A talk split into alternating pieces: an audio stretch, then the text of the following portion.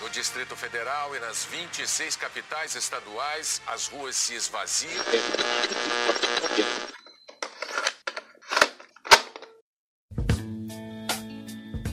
Salve, salve, meus retalhadores em quarentena. Sabe quando você acompanha uma história, seja num filme, uma série, um livro, um jogo, e imagina, isso jamais iria acontecer na realidade.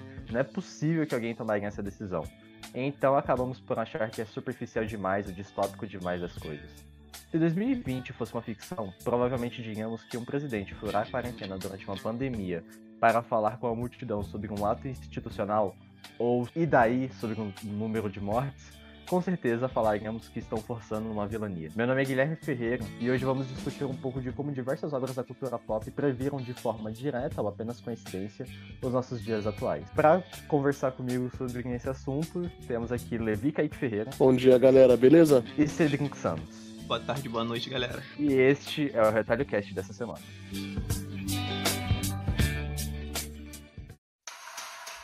Um dos motivos que me levou a gravar sobre esse tema é porque eu andei pensando recentemente sobre várias produções que eu já assisti, ou joguei, e que, de certa forma, são eventos semelhantes ao que estamos vivendo, tipo Chernobyl. E a gente vê toda série de acontecimentos em que as pessoas envolvidas foram completamente ignorantes e falando que, ah, não, é, a gente não precisa se preocupar com isso, não é tudo isso. E aí me lembra muito alguns líderes políticos da atualidade que simplesmente disseram que, ah, essa é uma gripezinha, ah não, é melhor a gente fazer uma quarentena vertical. Então, Chernobyl me lembrou, os acontecimentos de Chernobyl me lembraram bastante o que a gente está vivendo agora. A gente fala de Chernobyl porque teve um desastre, né, uma catástrofe, apesar de Chernobyl ter, ter sido ocasionado por erro humano, né, e, e o Covid a gente não tem certeza disso, mas o, o, o degringolar da história se deu por negligência de lideranças, né? A gente tá falando aí de, da Inglaterra, o premier, o Boris. Boris, como é o nome? Wagner Johnson. Eu ia falar Boris Casoy.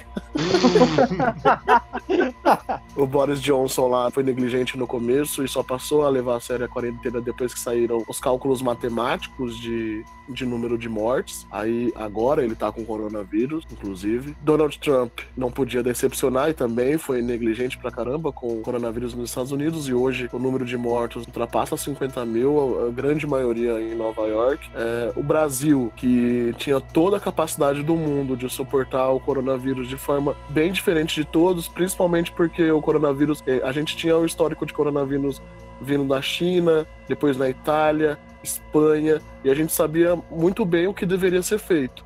E todos os, os cálculos, tudo já tinha sido feito para evitar que o coronavírus se espalhasse nesses países. Alguns cases de sucesso, como na China, a gente sabia exatamente o que deveria ser feito aqui. O coronavírus veio um pouquinho mais tarde para o Brasil. Mesmo assim, a nossa liderança política, o Bolsonaro negligenciou o coronavírus, chamou de gripezinha, e hoje nós temos números de, de mortos maiores do que o número de mortos na China. E quando questionado, ele, como um bom vilão de, de série infantil, fala e daí, né?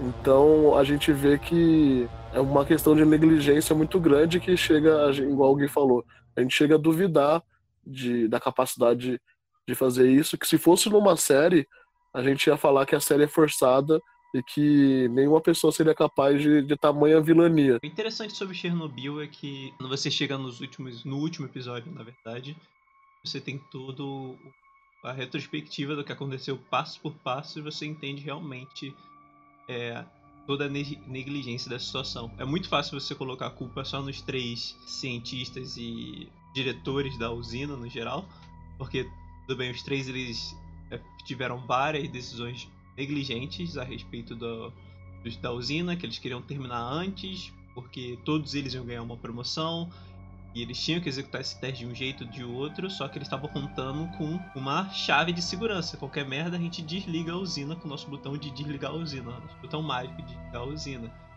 E esse problema podia, poderia ter sido evitado até por eles mesmos se eles soubessem da falha fatal que tem o botão de desligar, que era as pontas de grafite. Ao invés de você acabar com a reação, você aumentava ela antes do Boros chegar a tocar. no núcleo, e foi o que aconteceu. Então, teve negli a negligência disso foi do governo querer proteger os, os interesses deles. De nós somos a maior nação do mundo, nós temos completo controle da energia nuclear e a gente não permitiria um erro desse existir. E deu no que deu. E aí você compara com esses líderes, Bolsonaro e Trump e alguns outros, mesmo tendo a mesma lógica. É, nós, somos a, nós temos a maior nação do mundo, algo assim. É, nós vamos ser os grandes líderes fortes que não se amedrontaram em frente ao vírus e vamos voltar à economia e vamos manter nossa nação o mais forte possível nesse período de pandemia. E não está acontecendo, porque o vírus, eles subestimaram o vírus e o vírus se provou muito, muito mais forte e fatal do que eles esperavam. E eles vão e agora eles já se comprometeram a isso, então vão continuar se comprometendo até o fim. É, o, o, interessante disso tudo é que essa tentativa de demonstrar força atualmente mostra um ego muito grande, né? Porque todos os números, os casos, o, as mortes e tudo isso mostra que eles estavam errados. Qualquer outra pessoa em, nessa situação deveria assumir olha, desculpa, eu errei, eu subestimei o vírus e agora a gente vai batalhar contra isso. Mas pessoas como Bolsonaro e Trump são egoístas a tal ponto de não terem a coragem de assumir isso. O Bolsonaro demitiu um ministro da saúde em meio à pandemia porque o ministro estava seguindo as orientações da Organização Mundial de Saúde. Ele, enquanto líder político, sempre acreditou, sempre pregou que a economia deveria continuar funcionando, só que ele ignorou, é, é porque ele acreditou que iriam morrer pessoas, aí, aí entra também um pouquinho de desumanidade, porque mesmo ele desacreditando do vírus, ele sabia que pessoas morreriam, é, não tinha como. Mas ele falou: ah, não, essas pessoas podem morrer, mas a economia vai continuar funcionando. Agora ele vai começar a perceber que gente morta não gira economia. E o país, quanto mais tempo o país levar para é, acabar com a quarentena, pior vai ser. Mesmo que seja uma quarentena vertical, mesmo que seja uma quarentena é, mais amena, mas se, quanto mais tempo isso durar, é pior para a economia. A série ela até então... aborda essas soluções falsas ou soluções é, fracas, tipo, a gente tá falando da, da quarentena vertical, essas outras coisas. Na série eles precisavam limpar o telhado da usina, o grafite estava lá e você ia abafar toda a radiação que estava saindo do núcleo. Mas só que um dos núcleos eles tinham, tinha, tinha tanta radiação que basicamente nenhuma máquina podia chegar lá e durar mais de 3 minutos lá.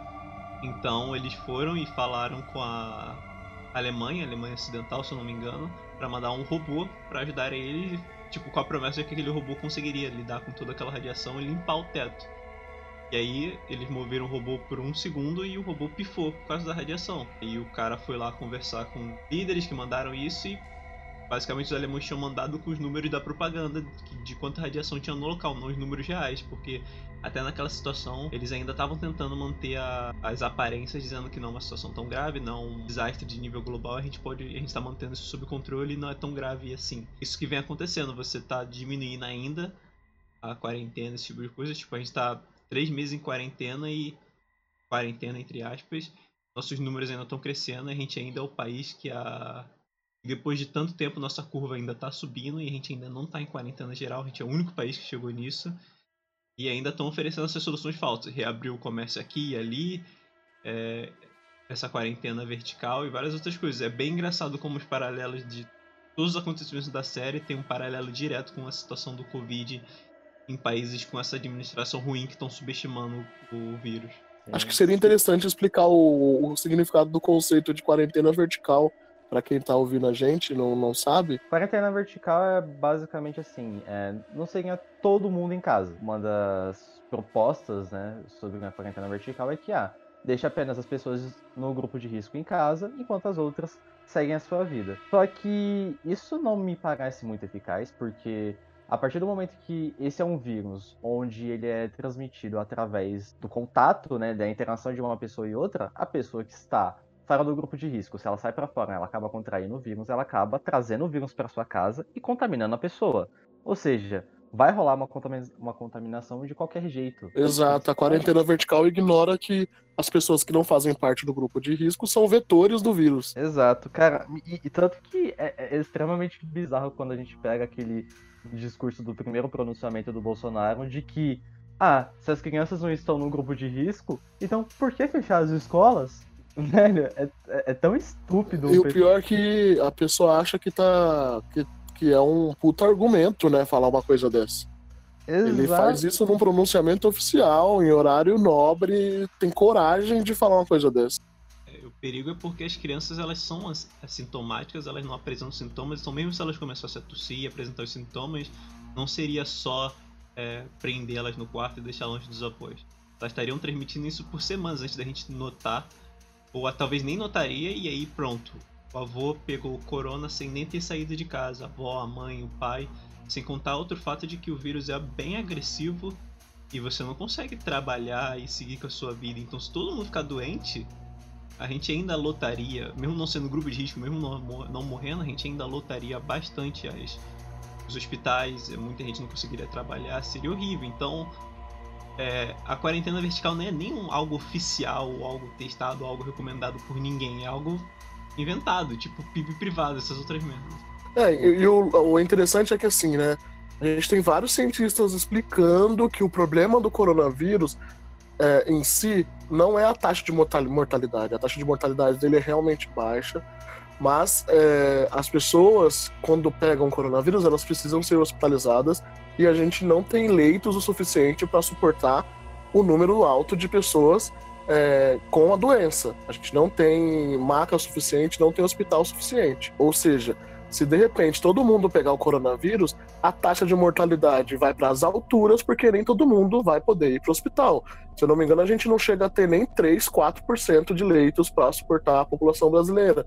Então, a ideia de você fazer uma quarentena não é que a quarentena vai acabar com o vírus, ela vai diminuir a curva de pessoas infectadas para que os nossos hospitais suportem essas pessoas é, e, e, façam com que elas tenham o tratamento, saindo um grupo de pessoas entre outro grupo de pessoas infectadas e assim por diante. Agora, se todo mundo ficar infectado ao mesmo tempo, a gente não tem leito suficiente, os hospitais vão ficar lotados, outros problemas que a gente tem na nossa sociedade normalmente vão se tornar problemas graves, porque não tem lugar para a pessoa ir para o hospital, acidentes, é, problemas de infarto, qualquer coisa que a pessoa tiver vai para o hospital, hospital lotado, ela morre, ou seja, vai aumentar o nosso número de pessoas mortas por outras doenças também por causa dos problemas do hospital. Os hospitais entram em colapso. Então isso não é bom para a sociedade de nenhuma forma. E um presidente que tem todo acesso à informação, cientistas e todo mundo falando sobre isso, é, questionar e achar que é um argumento válido falar que se as crianças não são um grupo de risco, por que, que elas estão indo para a escola? É muito bizarro. Além disso, o Bolsonaro falou outras frases que são dignas de, de, de, de série mal feita de, de pandemia, porque a gente não ia acreditar que alguém falaria isso. Do tipo, perguntaram sobre o número de mortos, ele falou: Eu não sei, eu não sou coveiro. E tipo, ou oh, se é o presidente. Aí logo, aí agora a frase maravilhosa da semana é que anunciaram para ele que morreu mais de 5 mil pessoas. Aí ele lança o e daí? Eu sou Messias, mas eu não faço milagre porra, tipo, é, é, é uma negligência tamanha, sabe? E a gente faz esse paralelo com outras séries e o próprio Chernobyl. A gente vê que, apesar de Chernobyl ter tido toda essa negligência, ninguém chegou a falar nada absurdo do tipo. E mesmo que falasse, eu acho que eles nem colo colo colocariam na série por esse motivo que a gente falou. As pessoas iam achar forçado. Mas tem é, ainda alguns dos paralelos nisso, tipo, a cena do cientista principal lá, é o cara do governo que tá junto com ele para eles é, administrar a situação de Chernobyl. O Legasov e o Sherbina, né? Isso. E eles chegam lá, eles vão falar com os caras que os dois chefes lá da usina estavam cuidando de, da situação antes, estavam tentando diminuir os danos para eles em específico.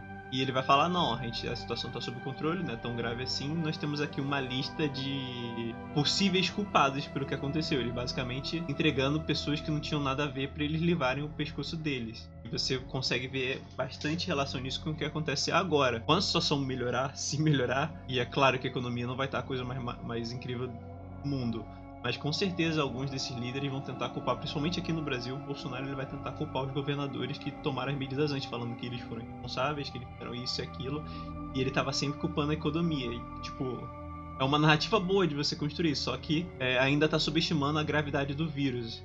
Que pode pegar nele, inclusive pode pegar nele de novo, a gente não sabe se ele foi pego ainda.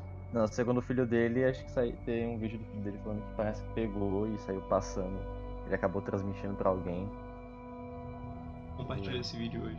Não, não, o filho dele. Olha pra você ver, né? O filho mais novo do presidente, o O 04. jogador de LOL, o 04, jogador de LOL, ele gravou um. Perguntaram pra ele, eu acho que durante uma live dele, um stream dele jogando, perguntaram sobre o coronavírus, e ele disse que é uma gripezinha, imitando o pai, que é uma gripezinha, que é uma criação da mídia, e que ele pegou o vírus e já passou e já era, que não é tudo isso que as pessoas estão falando.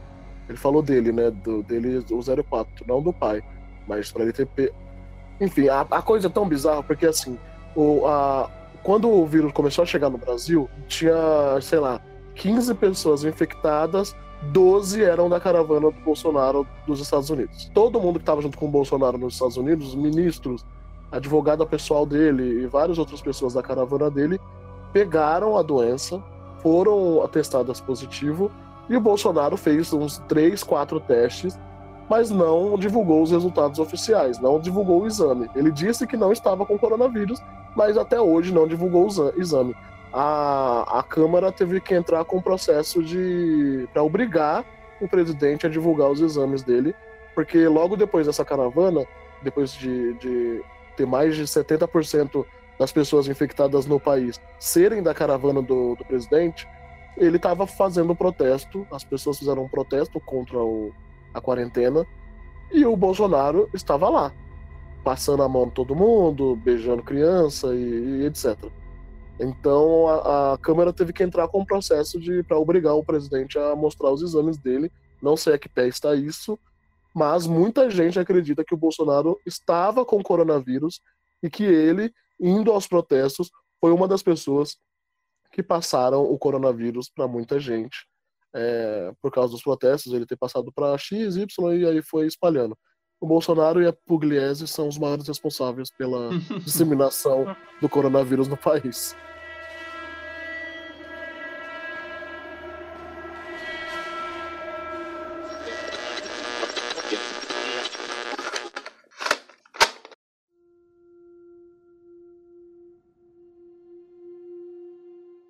Assistir Chernobyl com a mentalidade. Eu, porque eu acho que vocês estavam acompanhando antes da gente entrar em quarentena e Covid-19, já no ano passado. Assistir agora com a mentalidade de hoje, no momento que estamos todos vivendo, é uma experiência bem interessante de ver os mesmos exatos erros, um por um, sendo cometidos. E em Chernobyl era só naquele lugar pequeno que afetou, podia ter afetado quase o continente inteiro.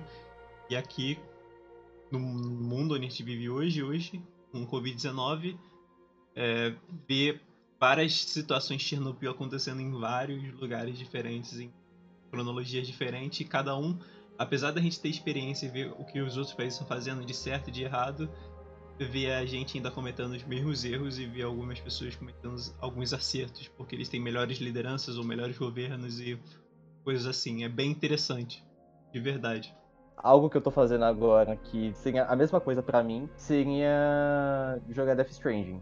Eu acho que Death Stranding ele se tornou de uma maneira, não sei se dá para chamar o Kojima de visionário por conta disso, mas ele se tornou acho que uma experiência mundo 2020, né? Tipo... Se a gente chama o Zack Snyder de visionário, o Kojima ser visionário. Verdade, olha só, Levi Kaique Ferreira, hater do Zack Snyder na internet. Sempre volta, ele não consegue. Sempre volta, vocês acham que o Levi ia deixar o Zack Snyder em paz depois da fama? Ah, mas ele fez live, ele fez live assistindo Batman vs Superman recentemente aí, no meio da quarentena. E aí vocês vêm falar que eu que volto com isso? Ah, não. é, mas Death Stranding se tornou meio que uma, uma, um jogo de simulador de isolamento social, né? Porque nós temos um mundo onde existe uma ameaça invisível, as pessoas não conseguem ver e por conta disso elas são obrigadas a ficar em casa. As pessoas elas dependem de entregadores, né? E basicamente um dos temas principais do jogo é que a internet é, é o que salva o mundo de uma situação assim. Não, exatamente. Nossas conexões um com os outros vai salvar o mundo e nós mesmos. Nossas conexões, construir conexões é, pessoais, uma, um com os outros. Pontes. Pontes. Literalmente pontes, se a metáfora não estava clara o suficiente. É o nome do personagem, é Sam Porter Bridges. Por caraca, esse é um dos meus maiores problemas com o Kojima, de que ele é muito literal sempre, cara. Tipo, ele quer ficar. assim, Ah, se você não entendeu, é isso daqui. O obje- Seu objetivo é fazer conexões, o nome do personagem é. Tem ponto no, no, né, no, no nome. Tipo, se não ficou claro o suficiente, é isso. Não E aí existe é- isso. Apenas covardes usam da sutileza pra passar essas mensagens. O Kojima é claro. Vai direto. Kojima- Ah, vai dire- é, o Kojima é o Christopher Nolan do- dos games. Sim, eu amo os dois, inclusive. Só faltou ele fazer um, um, um especialista, né, um cientista, um astronauta explicar pra outro o que, que é uma- um buraco de minhoca. É, mas tem basicamente isso no jogo. O cara tá no mundo há anos e estão explicando literalmente tudo pra ele que acontece. Isso que eu fiquei pensando, eu- sei que o foco da, dessa discussão não é falar sobre o Death Stranding e si o a, a narrativa, mas, cara, é- é- parece que tipo, o personagem ele nasce no começo do jogo e ele não conhece nada daquele mundo. Ele deve ter um, quê? uns 30, 30, 30 anos Por, por aí. por aí, e tipo, como assim ele não conhece alguns conceitos básicos? Ele nunca viu esse, esse, esse povo na vida dele, por que, que só, só estão contando as coisas agora? Sabe? O Christopher Nolan e o Hideo Kojima entraram no bar e um ficou explicando pro outro o que, que era o cinema e o que, que era um videogame, porque nenhum dos dois sabe o que, que é isso na vida real. Eu acho que nem o Nolan pode explicar pro Kojima que é o cinema, porque esse cara é um nerd. Não, mas É. ele vai explicar, porque ele não tá explicando pro Kojima, porque ele sabe que o Kojima sabe. Ele tá explicando porque o garçom tá ali perto e ele subestima a capacidade intelectual do Ele garçom. tá explicando Então pra ele vai todo mundo do explicar bar. pro Kojima. Exatamente. Então ele, ele fala até alto. Kojima, cinema é, é, é uma tela grande que a gente grava da Kojima. Eu já sei. Não, mas o, a Karina não sabe. Fica quieto. Sobre distanciamento social. é, sem querer entrar entre spoilers, porque o Gui não zerou ainda, não chegou até o final. Não- Mas- eu tô com 15 anos de jogo. Ele basicamente está criando essa rede, que é a internet, e ao mesmo tempo ele está criando redes pessoais entre cada pessoa que ele vai fazendo as entregas. E isso ele vai conectar a América e fazer a América inteira de novo. Pô, Kojima.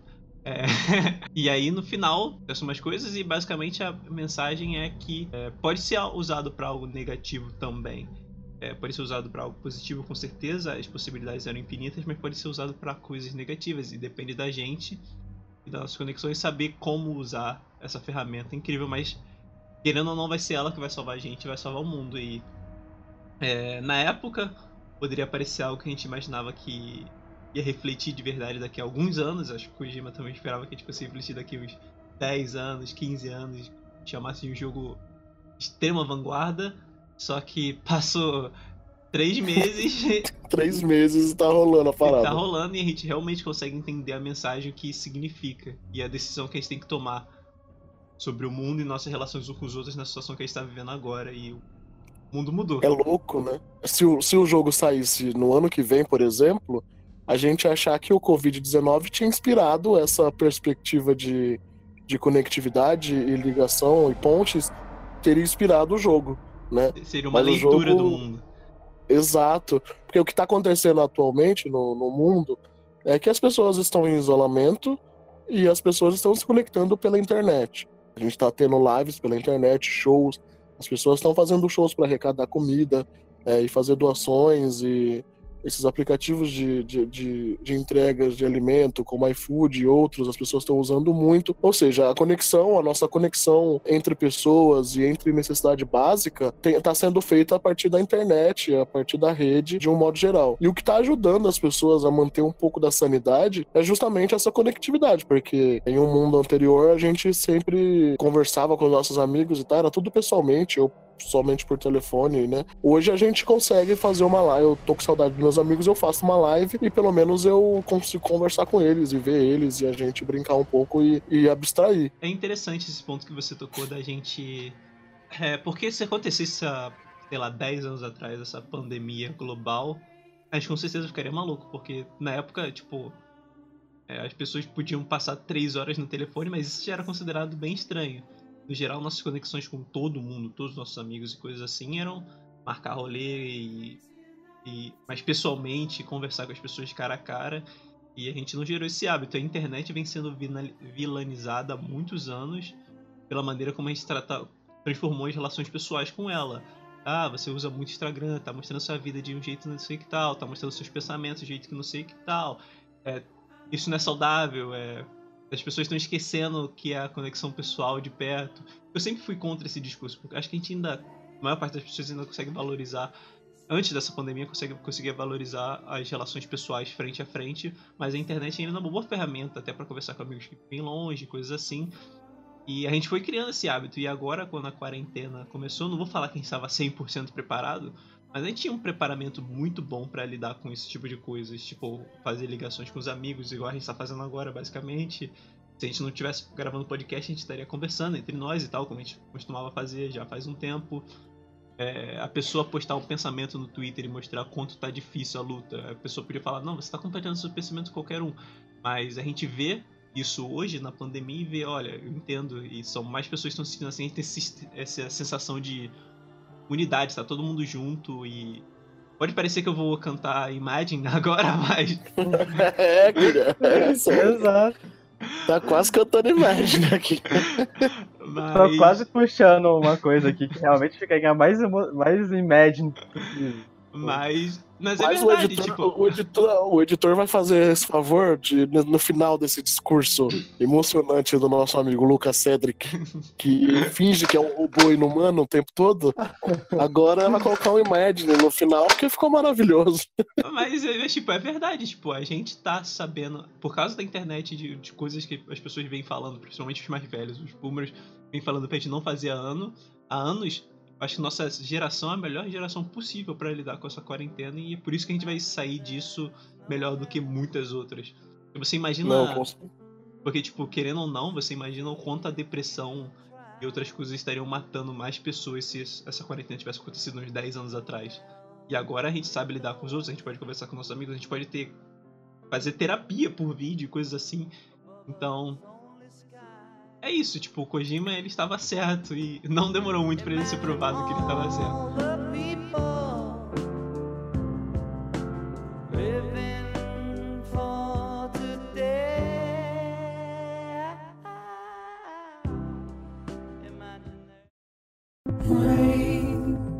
Bizarro como. Puxa, puxar um outro paralelo, né?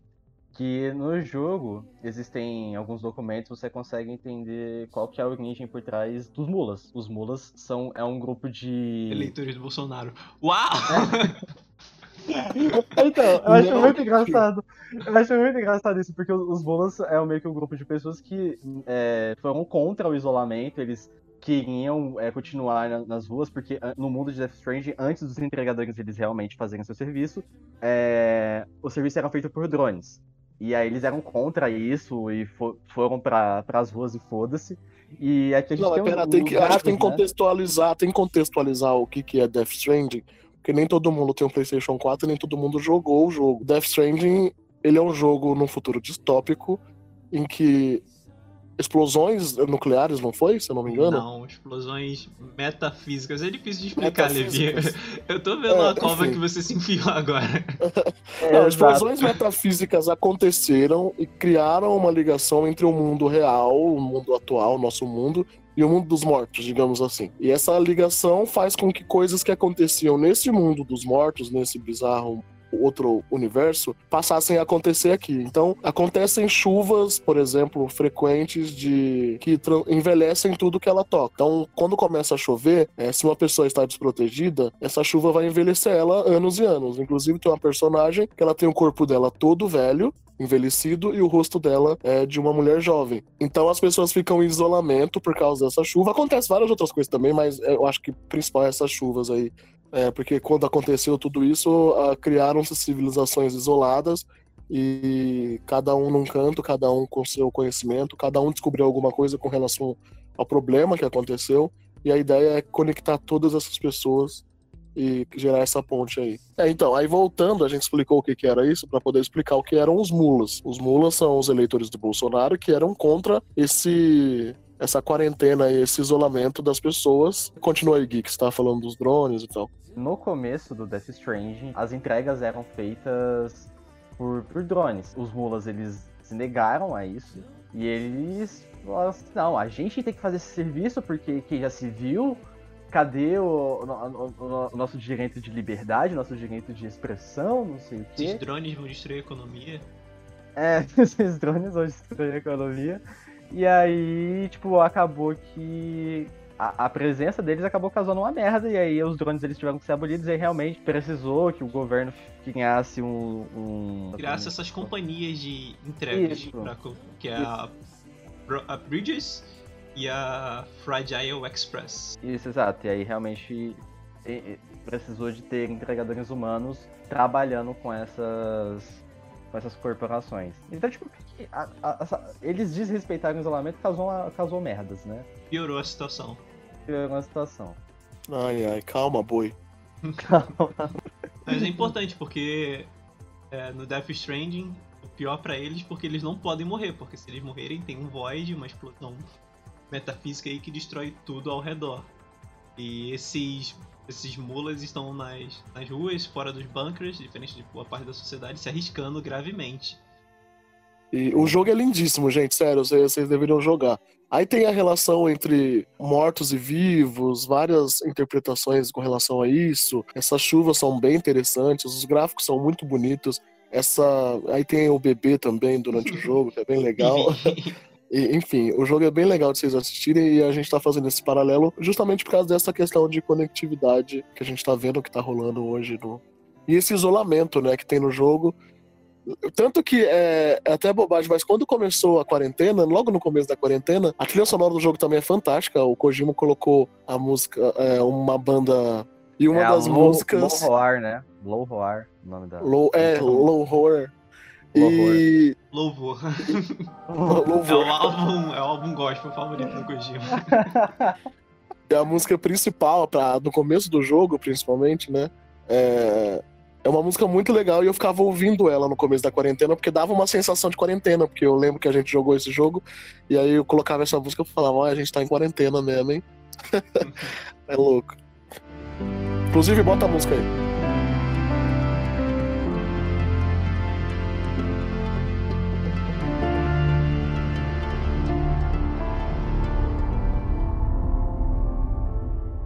Isso sobre os mulas é algo que muitas pessoas é, que defendem o fim da quarentena acabam dizendo que tá, mas cadê meu direito de ir e vir? Nós humanos não temos direito de ir e vir, tipo, e o livre-arbítrio? É, eu acho um pensamento tão, tão burro, né, que as pessoas ignoram que não é questão de livre-arbítrio, e sim de autoproteção. Sim, tipo... Não, não só autoproteção. Se o coronavírus só pegasse em pessoas idiotas negligentes, beleza, vai lá e se mata, arrombado. Mas não, sabe? Você se torna um vetor da doença e mata outras pessoas e, e infecta outras pessoas. A sua liberdade acaba quando a do próximo começa. Não é a, a quarentena não é o único caso de que coisas que você não pode fazer porque vai, pode afetar e ser muito perigoso para outras pessoas. Não é questão de liberdade se você for questionar se você não fazer uma coisa que pode prejudicar outros é, tá interferindo sua liberdade, então a gente só tem que repensar a sociedade ao, ao, completo do início, porque existem várias coisas que você não pode fazer, você vai preso se você fizer que só de você pensar, ou considerar, ou tentar fazer essas coisas afetam a sua liberdade.